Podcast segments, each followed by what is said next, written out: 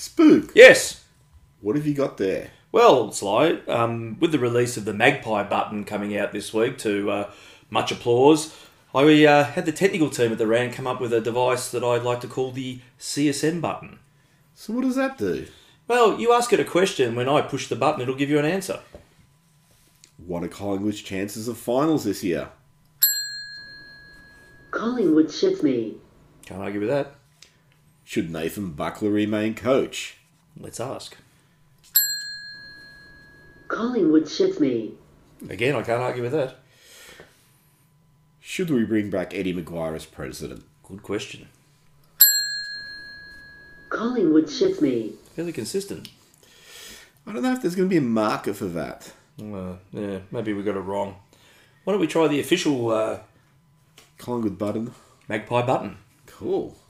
So what happens when you push the button there? I'm not entirely sure. Should we give it a go? Let's go for it.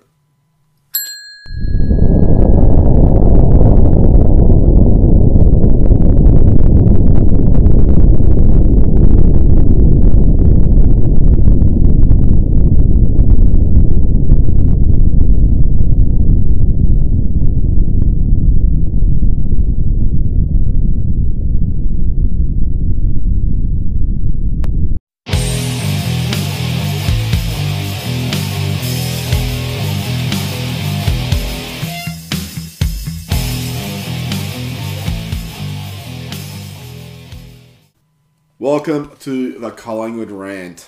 I am Sly. And I am CSM Spook.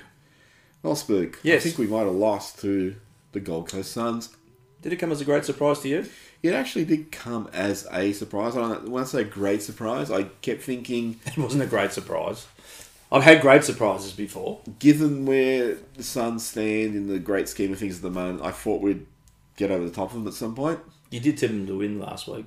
Well, it's the first time I've tipped Collingwood this year. Yeah, you you you tracking well. Oh, well, I've got all the other ones right.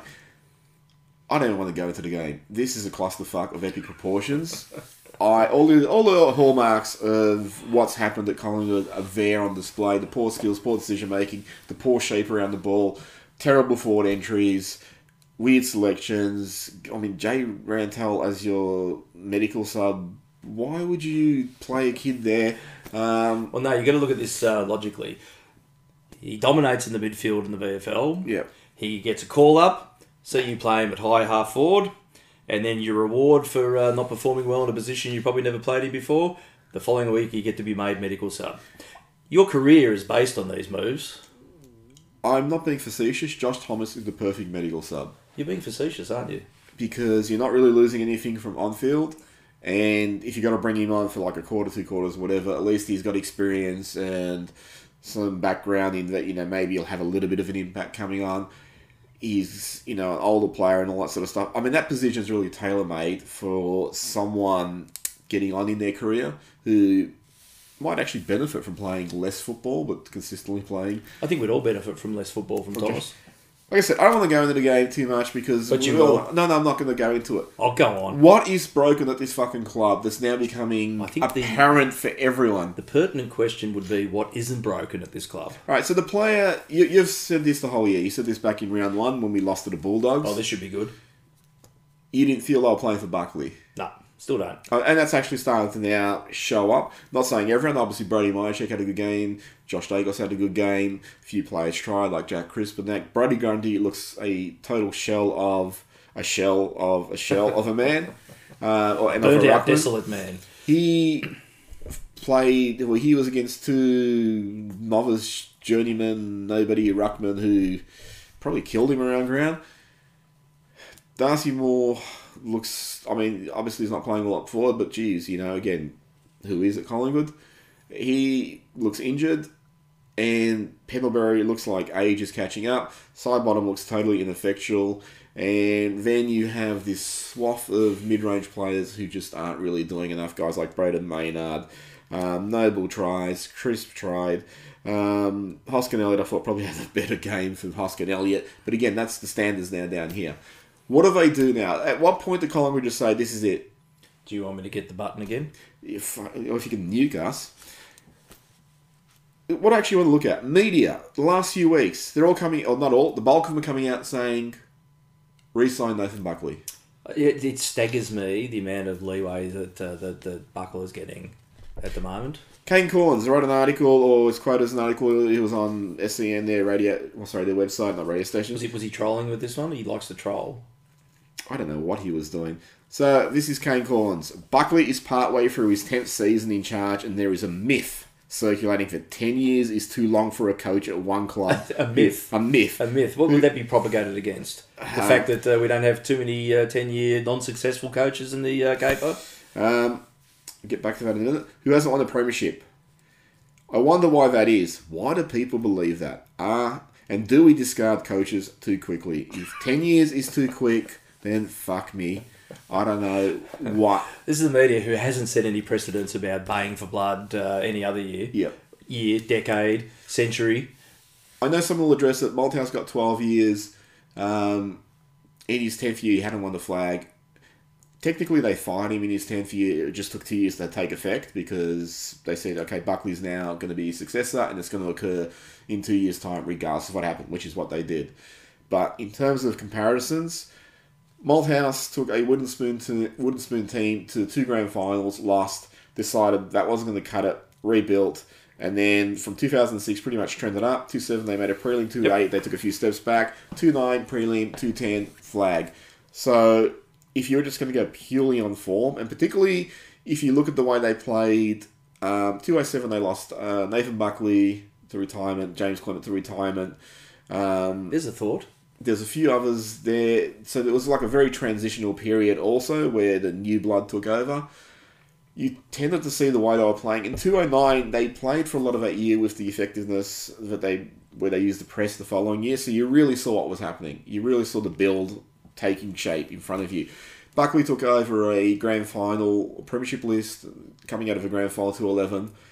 Two years they dropped positions, and then four years they missed the finals. One year they came back to a grand final, and then two years they've gone back down. They're going to go a lot further down this year. Based on the existing, I mean, this is the one thing that I hate about what the fuck the, the, the media are saying. It's like people aren't making this determination on what's happening this year, this one and six record that we currently have. They're making it on what we've seen in the past. What we saw, what we saw two fourteen to two seventeen, what we saw two nineteen that was starting to unravel, what we saw in two twenty, and what we're seeing now. For whatever reason, Nathan Buckley and his coaching brains trust of Robert Harvey and Brent Sanderson got there a little bit into the tenure, but It's a contradiction in terms, Brains Trust. brains mistrust. They just can't get this game plan to click consistently, other than one year in 218. We keep seeing the same sort of stuff. They lack shape, they lack skills, they make poor decisions, um, they try hard, they're, they, they're not even spirited now. Previously, they've always been spirited under Buckley. No, no, they're flat as at the moment. It's a very much endeavour based game plan, other than 218, where it was this chaos sort of Richmond type of game plan, which they've abandoned because why would you use that? Was the one year you, you played well? Nah, we got no room for success. Michael Gleeson wrote an article, um, and he said, as part of this article, he, he was one of the few critical people. He said the players look tentative and worried about making a mistake, f- for as if all teams playing badly, they lose freedom and flow in their game. Ordinarily, though, youthful teams such as Collingwood with five players with fewer than five games in them play with excitement and dare. Collingwood look burdened. Collingwood need to release the shackles and simplify their game. If the coaching brains mistrust have not worked this out by year 10, why would you give them another two years? I don't really, I can't answer that, and I'm not even going to try and answer that because it defies any form of logic that I that I think I might even possess. See, the thing is, like, you know, I looking at this um, sort of externally, I think there's, there's got to be two reasons that the, the media are so pumped on on, on keeping um, Bucks at Collingwood.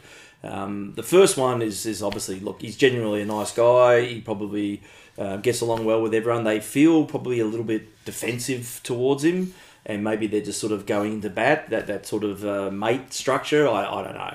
The second one is is that these people work in the media. Nothing sells papers more than uh, disarray Collingwood, Collingwood. You keep him in that job. Geez, your job for the next two years looks easy because you can expect that from next year, and, and we're rebuilding, and if we retain Bucks for another two years, we're going to plummet badly. Everyone's going to be angry. There's all sorts of hatred already coming out now that'll just be amplified. The media just sit back and pick at the bones of the carcass of this and will thrive for years. And I purposely think that the, some of that motivation to, to, to push him is, is in that direction. Ex player watch, which I'll factor into this. That was a fair old segue to that.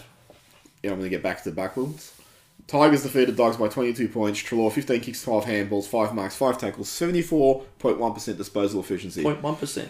74%. So he's disposing the ball well for all the people who kept telling me, oh no, he used the ball horribly.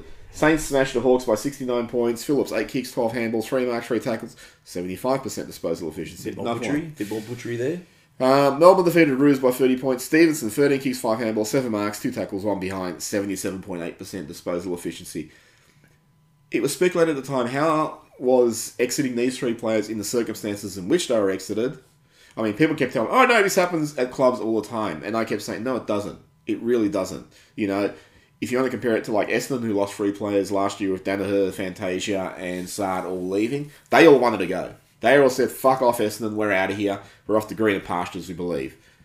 These three guys didn't want to go. They wanted to stay. So totally different circumstances. So people who fucking make those comparisons, you're so fucking wrong that I cannot believe it. And then you compare it to Giants who've had again players want to leave for greener pastures. The only one I know was um, I think it was Dylan Shiel a couple few years ago. Or Dennis, I can't. One one of the ones that went into Essendon.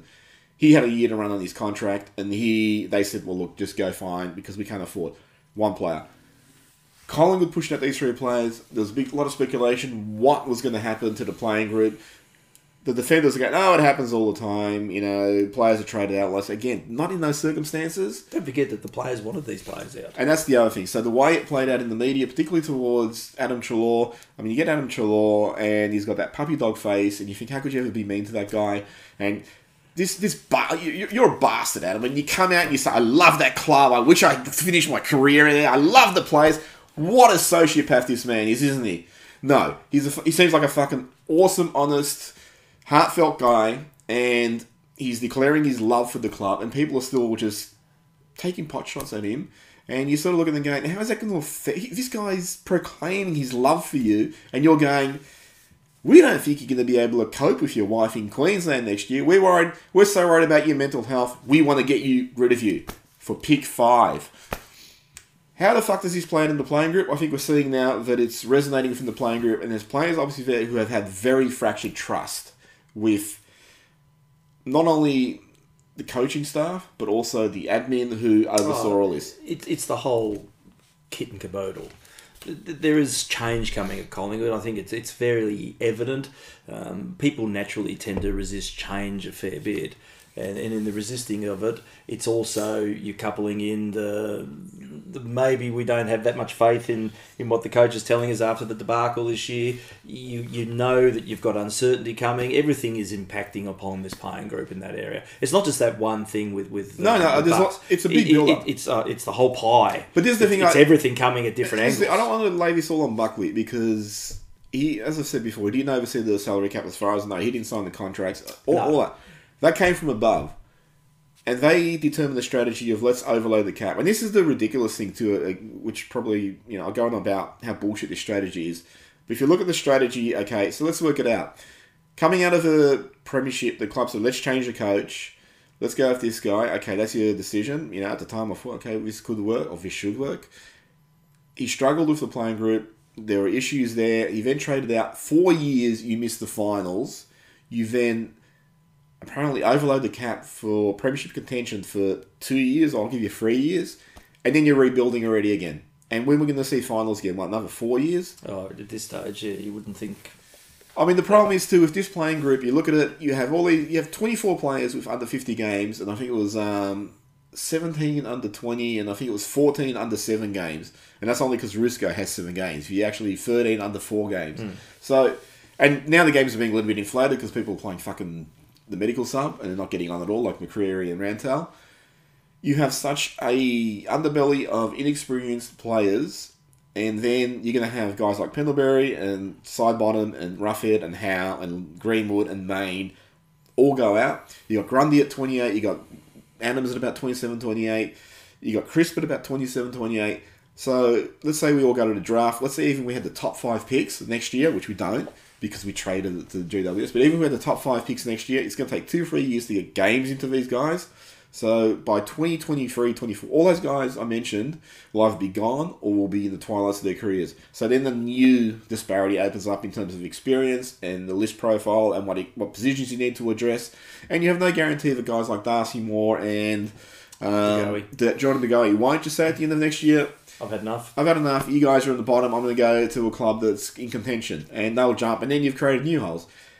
The list these people have manufactured, you've totally fucked it up. You've actually heard it to the extent people are going, "Oh, there'll be a quick turnaround." I can't see that actually happening. It's not like um, you go back to 206 to 2010 when they. I wouldn't mind going back there. Oh, I'd love to go back there. Where they brought in Pendles and Thomas and um, Reid and Brown and Beams and Sidey and Dawes and all these players, and they were getting games into them while guys like Bucks and Burns and Licuria and um, Wakelin and Clement and Rocca, they were all on the way out. So you had this seamless transition.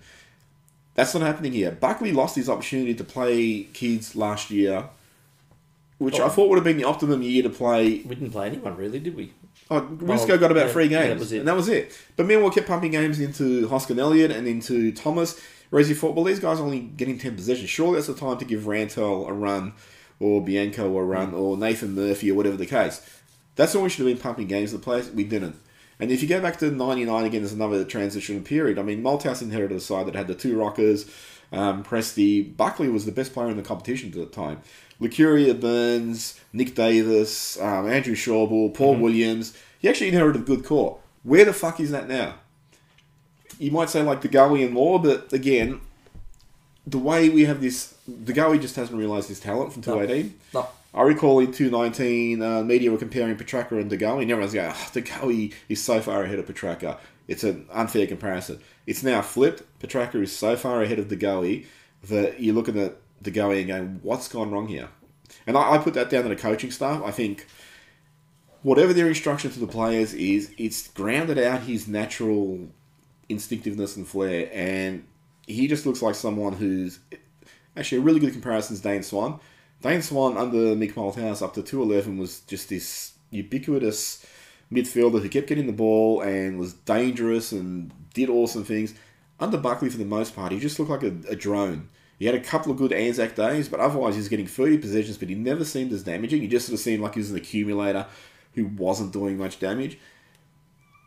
In terms of this playing list and where the thing is, would you so you wouldn't re-sign Buckley next year? Oh, definitely no, no. Would you get rid of him right now if you had the power? Um, so this is a two-edged sword. The, the easier answer is yes, because it just feels like you had enough, and anything coming in is going to be the harbinger of some change. Um, you're almost though. I mean, the, the- the reality is you're going to bring in um, or elevate uh, Sanford or um, and Harvey into the role. Which would be- Sanford? uh, Sanford, And his uh, son? sorry, what's his name? Sanderson. Um, Definitely not Sanford. I'd bring Sanford in though because he sounds good. He sounds a lot better than Sanderson. Um, but the thing is, apart from the laughs, you can't see what they're going to do any different. They've been there hundred years under his wing.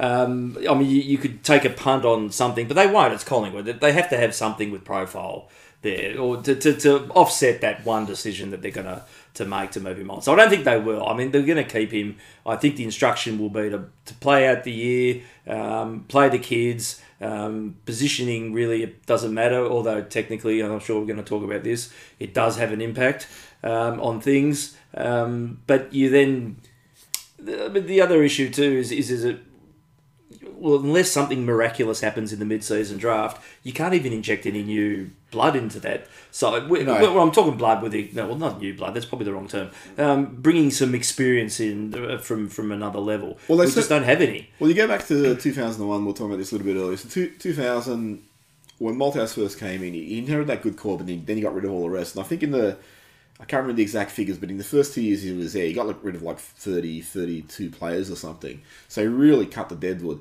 And at the end of 2000, when we'd gone to the draft, and they were really sort of throwing the net far and wide and, and you know, going for guys who were experimental and all that sort of stuff, and they lacked experience. Then come the end of 2000, they recognised they lacked experience, and they brought in um, James Clement, Brodie Holland, Carl Steinfort, Shane Wakelin, uh, Jarrod Molloy. So they brought that experience in. Now, they're not going to be able to address all that in one draft here. No. And if they're addressing it in the draft and they're getting the recyclables, I mean, Shane Wakelin was a recyclable at that time because he'd done his Achilles and secured the thought that was it for his career, but he became a really good uh, fullback. I don't see how Collingwood can fix this list because now we go into what you just mentioned before. You've traded out your first round pick for next year. What did the administration think in terms of trading out that pick? Or did they? What do you think they thought? What do you think that they believed they were going to give up? Well, I think this, this again. This you answer this in two parts. I think what we and we've we covered this a little bit, so I won't dwell on it too much. Um, they overinflated what they thought they were going to get in terms of return for the players that they pushed out. Which, uh, again, look, that was a that happened before. I don't know when this decision was made to move on the, the first round pick. It, it seems like um, what you were highlighting a, um, a little bit earlier that it, it seems to be a, a Well- knee jerk reaction. Well, so the PR exercise because they messed up the exit of those players, and did someone at a higher level say, "We need a big draft haul to show that we're actually being proactive," and there's all there's a uh, there's a method to the madness here. that makes sense um, after what happened. How misguided were they eh, to actually believe they'd probably finish top 10? So that pick they were giving up would probably be 10, 11, 12, 13. Well, I think that's uh, that is, that is a, a, a factor as well. I mean, really, the, the, the prime I think motivator for off offing that pick, and they've, they've really at least been honest about saying this is that they thought they were going to get shafted no matter what with with with Daicos. Whether we had pick one, two, three, or whatever, we were going to have to surrender that when somebody bid against him just to get the points to to get him. So I think they thought jettisoning that was the was the um, the better tactic to take. However, though, that was still going back to what I was saying before, is that they wanted to pull in those picks they were going to get for those players. I think that surely was part of the whole strategy. Yeah. That, that giving that away was it was a sound enough thing to do, um, but we were going to have these other things sitting there on the sidelines. But how realistic was it to, for them to believe that the pick they're giving up is going to probably be 10 or higher? Given that they just gutted the list of free players, and in terms of the list, okay, so you look at this, they got rid of Phillips, Treloar, and Stephenson, but they also lost Scharenberg, Reid, Beams, Langdon, um, Varcoe, even Broomhead.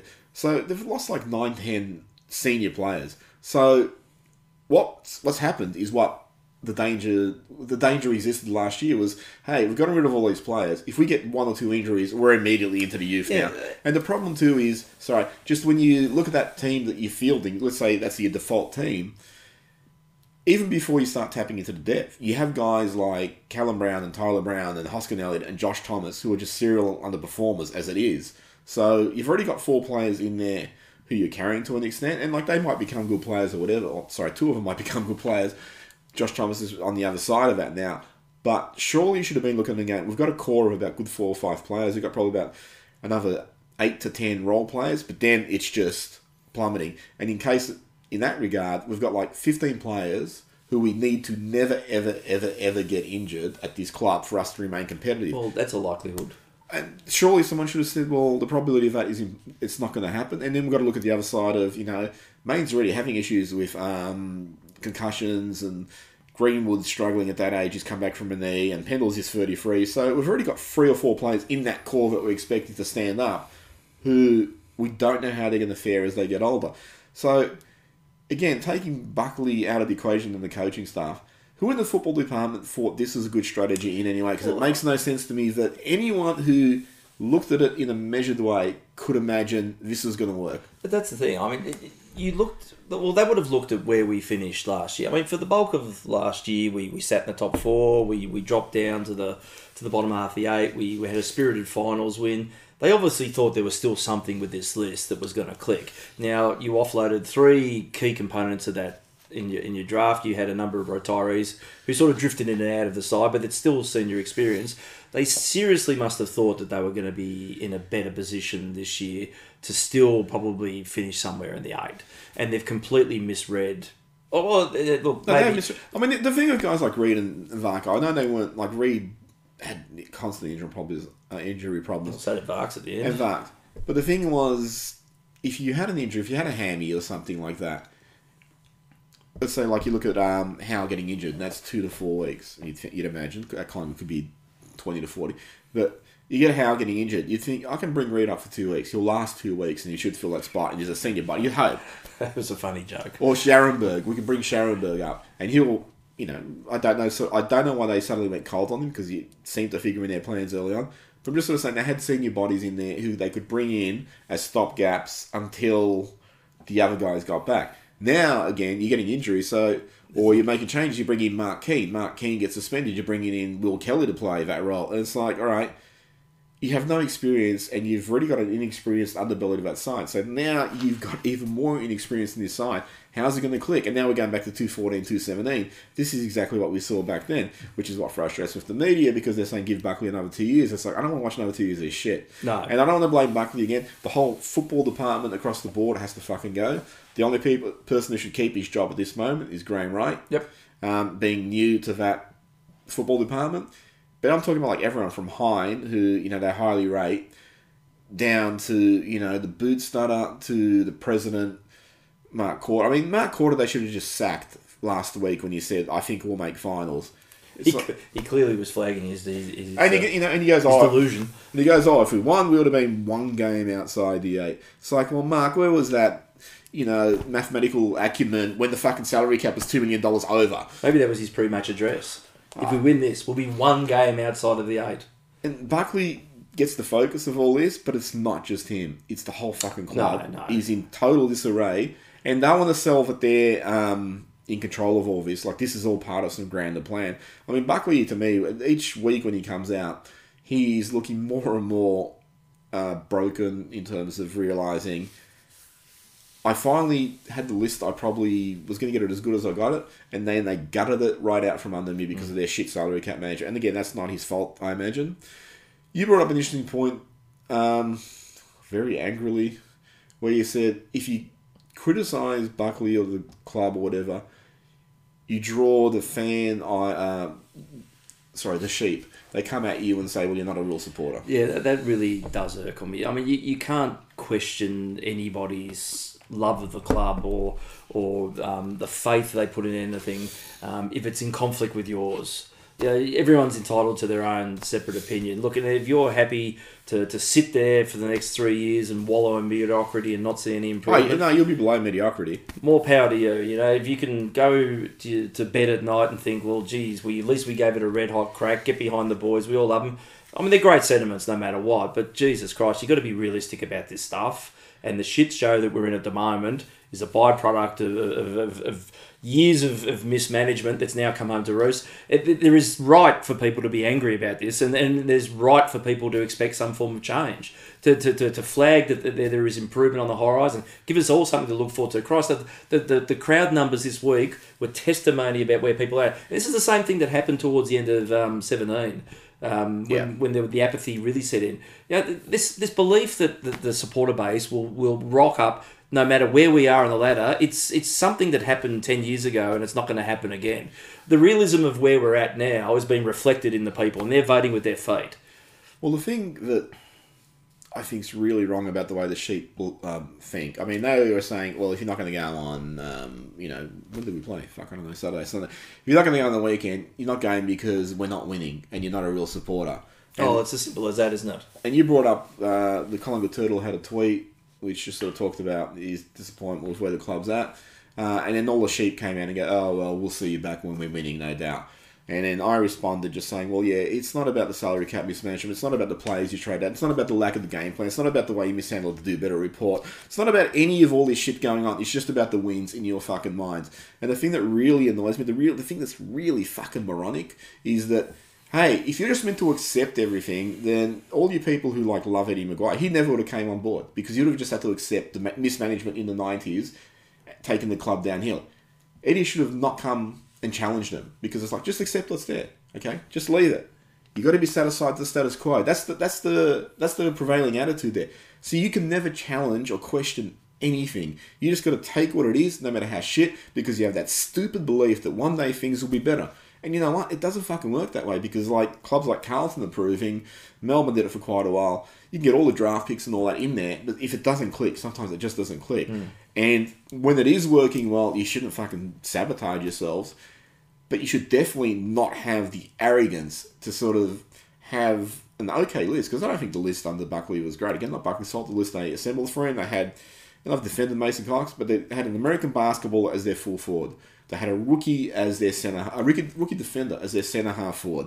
The two fullbacks they had to get from Melbourne and Bulldogs are basically cast-offs. They've done really well for us. You know, thank you to mm-hmm. Dun, Dunny and um, to Roughead. But just sort of saying, in terms of their list management, it's like, shouldn't you be addressing these positions through the draft and getting the best talent in? Wouldn't you rather have, you know, a Ben King at full forward rather than Damn straight. a speculative, you know, international pick. And you know, Cox has done well for us. And again, I, I feel bad for Cox because like we deliver the ball so poorly, and then he doesn't take miracle marks and kick nine goals every week, and everyone's going, "Oh, well, he's shit." It's like maybe look at the service coming in. Well, Moore's proving that. Yeah, you know, and it's this whole thing of if you can't. If you never hold anyone accountable, then nothing will ever change, and it's just going to go to shit. And That's it. clubs have proven this. And again, it happened at Carlton too. Look, Carlton is effectively in the hole that they've dug because of the hubris of the previous, well, the, the, the John Elliott administration, which was really powerful in its first 10, 15 years, and then it just started to slide. And then by the end, they were imploding. They had salary cap issues. They um, had no, Elliott got ousted. They brought in the coaches trying to trying to be a stopgap savior in terms of Dennis Pagan. They traded in all these players. It didn't work for them. They've been at the bottom of the ladder. They picked up all these number one picks. Still didn't work for them. And it just shows you, well, hey, if it goes to shit, it can really go to shit for longer than two, three years. But all those people running around, going, oh, we can turn around really quickly. Well, hopefully we can. But geez, with the pieces we have in place, I can't see it fucking happening. Yeah. If you were to change your coach, let me throw some names at you. Would you use on the existing assistants? Sorry, say it again. What was the second If part? we're going to change the coach, Yep. would you use one of the existing assistants? Oh, no. Sam I Sam was going to say fuck no, but that seemed a little bit too heavy handed. Ah, fuck you. Let's get angry. Sam Mitchell, Uh, yes, definitely. Alastair Clarkson, Uh, yeah, yes. Garry Hocking. Uh, left field, but um, he seemed to do well with the midfield when he was with us, so yes. My one question with both Clarkson and Mitchell is Clarkson pioneered that kicking game at Hawthorn, that short kicking game, which is what Buckley's tried to copy to an extent. And I'd hate for him to come and go, well, that's my one trick. Let's keep doing it. And I'd hate for Mitchell, who was cultivated under that tutelage, to go, well, that's my one trick also. See, I, would do something though. Like if I was to bring in someone like Mitchell, who's who's got some um, assistant coaching experience across two clubs, I think it is. Um, you look to go and maybe poach someone like Choco or someone who's doing great guns with, with Melbourne at the moment, apparently, um, to come in and sort of oversee that coaching role and be that mentor type role, um, maybe the uh, ear of experience, all that sort of thing. I think that would be the balance moving forward. Now, uh, Ross Lyon was, was interviewed, I think, on. Um, I was going to say, my last name here is Ross Lyon. that strikes fear into me because I mean seriously, if you wanted someone who personified Collingwood's grand final success rate, he's the perfect coach to do that. Now I don't think he'd be as bad as um, as any of that. There are elements that I'd probably consider that he ticks boxes with. Um, that he's what we want. He's a coach from um, a non-Collingwood environment. He, he does seem to bond well with with the players. I just don't know whether his game style. Well, Matthew Pavlich rated him the best coach he played under, and Pavlich was at Fremantle, so he played under 29 coaches. But they got that really Alright, low scoring, Okay, very so defensive. let me stop you. Let me Yeah, stop you. Yep. 2008, Saints averaged 96.6 points. 2009, they averaged 99.8 points. They got more than 100 points on 14 occasions. In 2010, they averaged 86 points, so they did drop, but that was the year that Riewoldt tore his hamstring from the bone and was out the bulk of the year. Fremantle, so I'm only picking the years where they're like on the, you know, on the up. Um, 2014, Freo averaged 92 points. In 2015, when Freo made the grand final, averaged 84.4 points. So he's not as low scoring as people think. People think he's playing 9, 10 goals. I mean, it sounds a lot too because what are we? We're averaging about what sixty points at the moment. We had We kicked seven goals, didn't we, on the week? We didn't even get to 60. But if you look at the, the Saints one, so 96 and 99.8, for, uh, 100 points on 14 occasions. So his sides do score, but for some reason people, and I, I started to talk about this on Footy Classified because he talks about the way the media dicta- dictate the narrative, irrespective of what the reality is. And he said the narrative was that they wanted to, you know, say I was a defensive, stodgy coach, but I was actually kicking scores. The one thing I It was re- personally. yeah, personally, the one thing I do recall with um, Lyon a few years ago, one year's at Fremantle, I think they said like in the first half of the year, they averaged their score average scores were higher in the second half. So they were suggesting, does the game plan wear on them, and as the season goes on, and then they just sort of run out of puff. But into, I mean, I love Lyon. I have heard he's, um, or I do question whether he can rebuild the club because he hasn't really done that. With St Kilda, he came and there was like a existing playing list that was pretty So Freo, entrenched, yeah. and same at Freo. So I do query, can he govern the young? Well, that's players? what I listened to an interview he did with uh, Triple M. That's where he works um, on the weekend that came out today, and he was talking about the need for uh, how Many. important how important assistant coaches were. And he said, when you know, look, he was asked a question about would you be interested in the Collingwood job. Um, and when he did sort of answer in the positive, it'd be under the, the grounds of who the assistants were that he could get that were available that fit the particular need he um, he, he wanted because he was saying like the, the coaching landscape certainly changed a lot now but with with the reduction of uh, numbers that you, the importance of these people on the sides who are going to have to do a lot more heavy lifting um, is, is going to make his job a little bit uh, easier. So yeah you do wonder um, whether there's a possibility that the, the senior coach is stretched too thin these days um, because of what's happened in the last uh, 18 months. But um, yeah like it, it was interesting what he was saying around that that um, clearly I'll tell you what, what frustrates me with the existing coaching setup. So you have Buckley, who's been there since 2012. Uh, I think Harvey's been there for the same amount, and then Sanderson came a little bit into it. And then obviously we had other assistants who've now been cut. I think we had 26, remember, we had the 26 coaches or whatever. I would always think that, you know what? Whatever the number is that assist you, half of them should be mainstays like your Robert Harveys and Brenton Sandersons and all that. Guys who are pretty much are professional assistants and probably aren't going to get senior jobs, or even guys who've been senior coaches but now are assistant coaches. And then the other half should be guys who are pretty fresh out of the game and really fucking ambitious and want their own coaching mm. job. And you should get that good mix of stability and hunger hunger. And the, the, the, the senior coach should be the guy who is the overseer there and going, okay, I've got to make these work together. Uh, I'm going to take the best of both ideas and I'm going to find compromises. Um, but you should have that constant injection of new ideas, fresh talent, all that. The biggest problem with, with the Buckley, Harvey, Sanderson triumvirate is just how long you been together? What what could you tell me? What could you suggest that's going to be fucking new? I don't. I heard it's that bad that they're finishing each other's sentences these days. That's a good one. Um, one thing I think might salvage the, the club is the Collingwood button. I was going to say, do you want me to get the nuke out again? So this really surprises me that they released this thing. It costs like forty nine dollars, I believe. I believe it could be more It's on special though. Limited it- stock. It's getting quick. because it said it was like fifty dollars off, and that has things like it's only got one quote here. You know, we'll put up the graphic. Side button. It's sidey. Get me out of this thing. I think he's talking about the uh, the, club? contract or the club. Yeah, could be. So you push this button, and it makes gives you quotes from players. What, what an innovation! Who the fuck thought this was a good idea at this time, at any time, but particularly at this time? Who would have thought that you'd fucking release something? and, and they justified it by saying that the, the fans have been clamouring for more engagement from the club. Well, I was thinking a fridge magnet that talks to me with random shit would be exactly what I was looking for as a portal into the club. well, I can only imagine that the people who are clamoring for more engagement have fecal fetishes where they like to be shit on. that's what this is. Sure, Peter Daicos had this. Um, I can't remember what it was called, but he had this stats thing years ago. It was an electronic thing where you could count stats. Why don't you get a player like Peter Daicos or someone to put his name to a product like something like that, saying, "Oh, you have a young child playing football. Why not count his stats with the Peter Daicos stat meter or whatever the fuck, you know? Something that actually that would be a little bit more engaging, a little bit more interesting than a fucking Collingwood button." You really wonder again, like what, you're saying on the back of you know who decided this. Did they go out to the fan base and say, "Is this what you want? Is this the sort of thing that you're interested in?" Was there any research done? We should um, help them out on research. We're, we're, we're aces at it. Um, but but seriously, did you engage the fan base? Is this is this what you think they needed? I don't know why I'm looking at you in the in the camera like you're going to answer, but um, it, it, it's not what I've been ever thinking I should have. I, I've, I've needed on the on the fridge. Have you?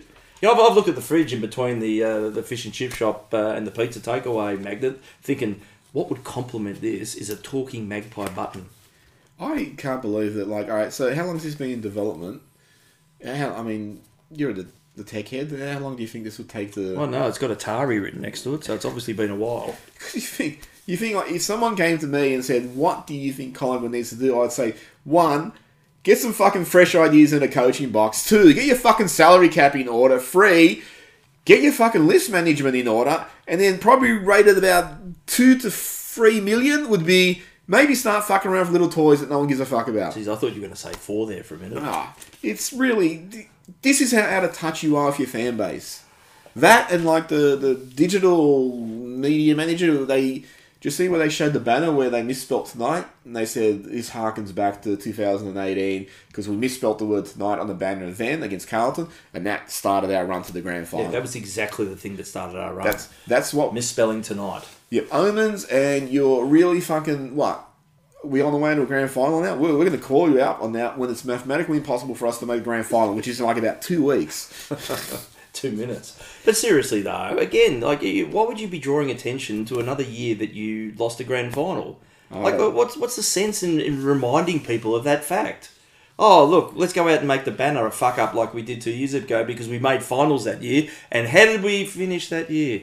And the other, Ah, fuck. the other thing too is there's a stereotype of college supporters being morons. Well, eh, geez, let's not perpetuate that at all by misspelling tonight. For fuck's sake! Fucking hell, this club's rid- it is seriously.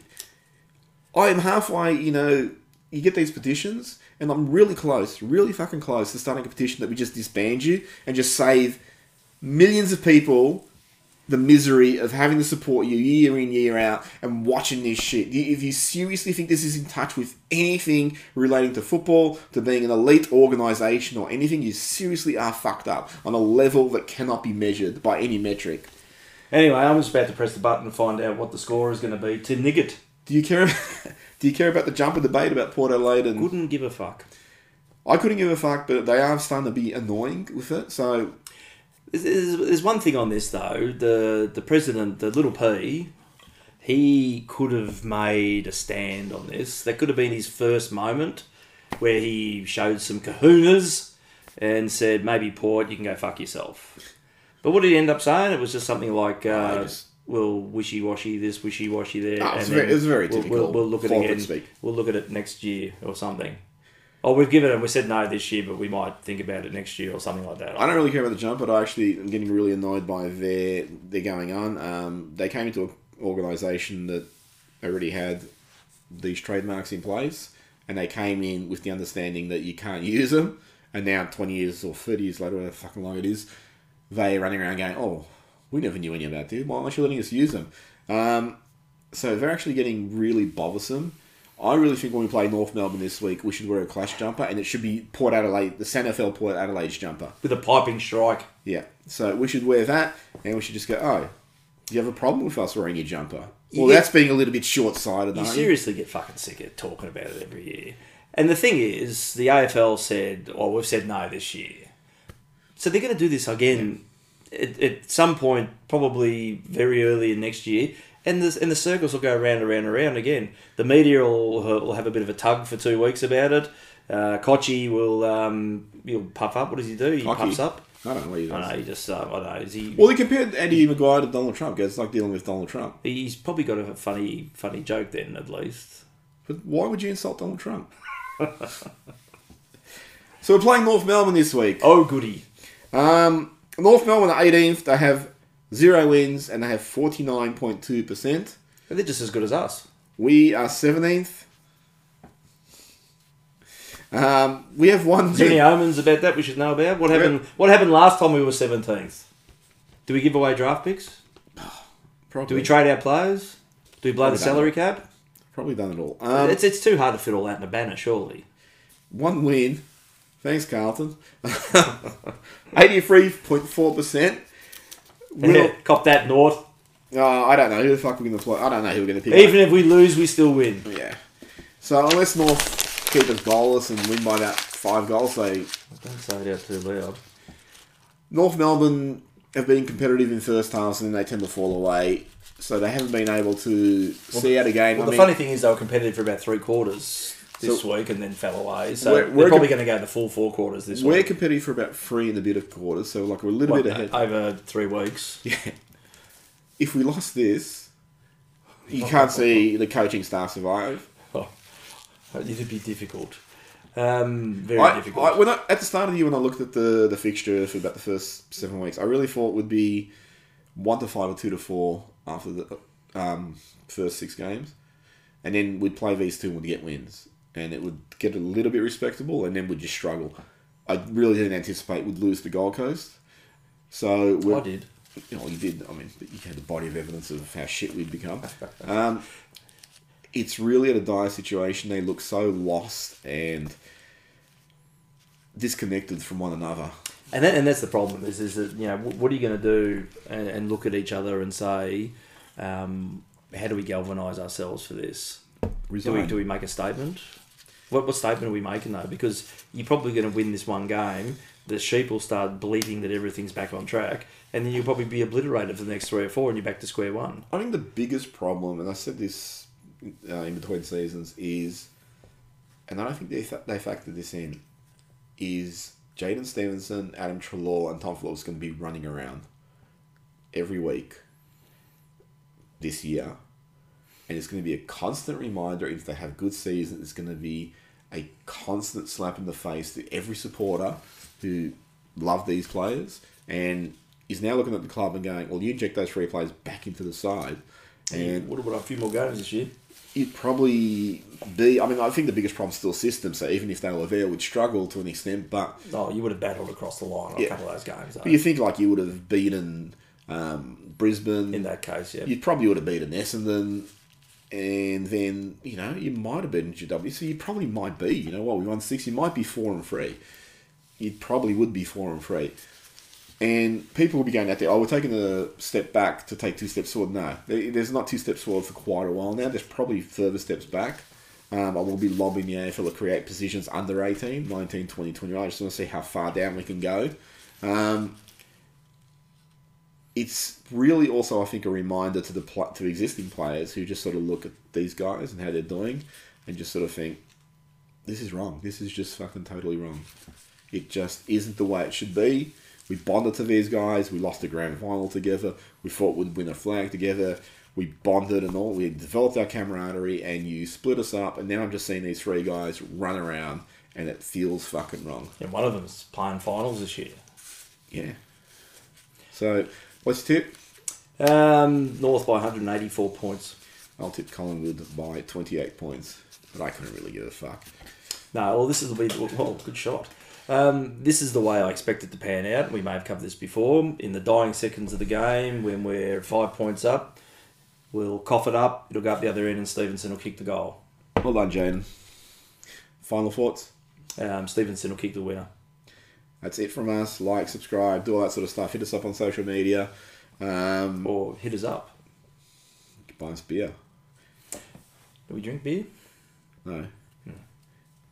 Later. See ya.